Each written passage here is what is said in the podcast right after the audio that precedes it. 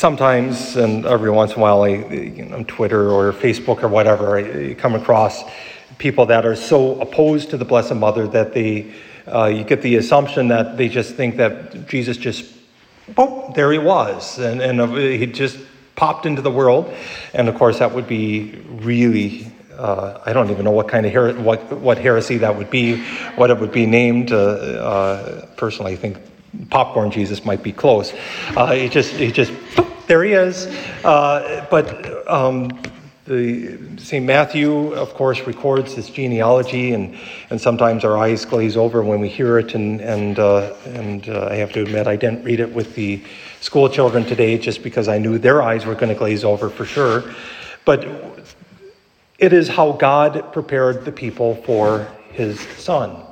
That, and Matthew just traces starting with Abraham but we can trace that back even further to Adam, how Jesus is completely human, of course, completely God too, but was born in this very human line. And, and I keep pointing out every time we have, a, have one of the mothers named, uh, it's uh, Matthew's way of, or Luke's way of saying, pay attention to this woman because there's something interesting about her. Uh, and, and indeed there is. And, you know, whether it be Ruth or, or uh, um, Rahab the uh, prostitute, or I, I, mean, just it's just interesting to read about their lives uh, and to know that this is these are the people that God used.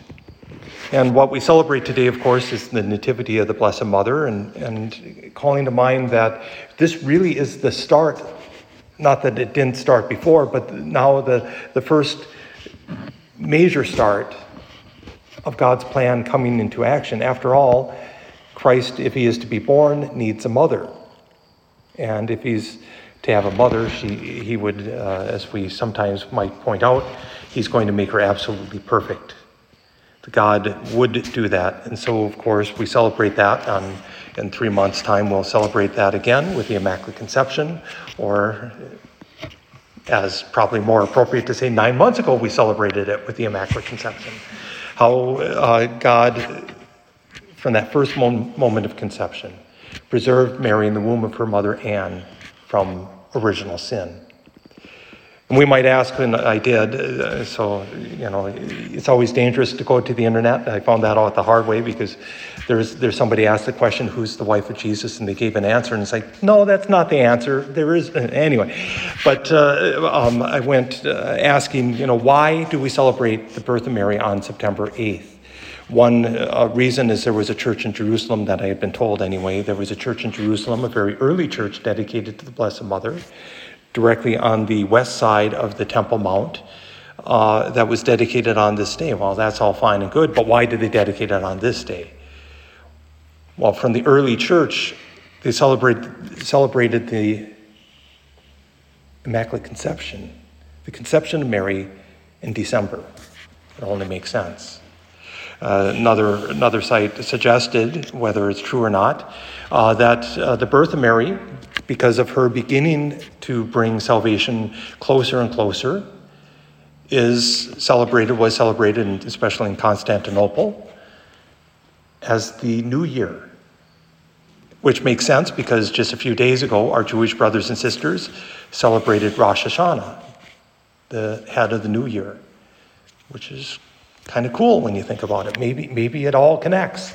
Uh, but uh, again, as I already said, this is the start of our salvation. Of course, we, uh, those that are liturgically uh, quick, will know that we only celebrate three nativities in the church.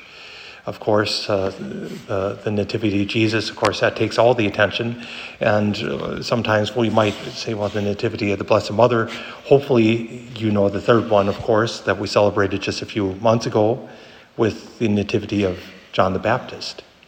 All three of these, of course, all preparing for Jesus' nativity and Jesus' mission, his, his death and resurrection on the cross. Each of them, though, reminding us how God continued to put, like stones maybe, or bricks, into place our salvation. So it's not an empty feast that we celebrate today, but rather one that we should celebrate with great joy. With the school kids, I asked, well, how do you celebrate your birthdays? And of course, I got the cake and the, uh, the going to a special place and inviting your friends and a, a big party. And which is kind of appropriate except for the cake, because we go to a special place, we go to the chapel. We gather with our friends and we celebrate the Mass. But instead of cake, we receive the bread of life, Jesus Christ. I don't think there's any better way to honor the Blessed Mother except one, because one of the kids said, Well, we get gifts too.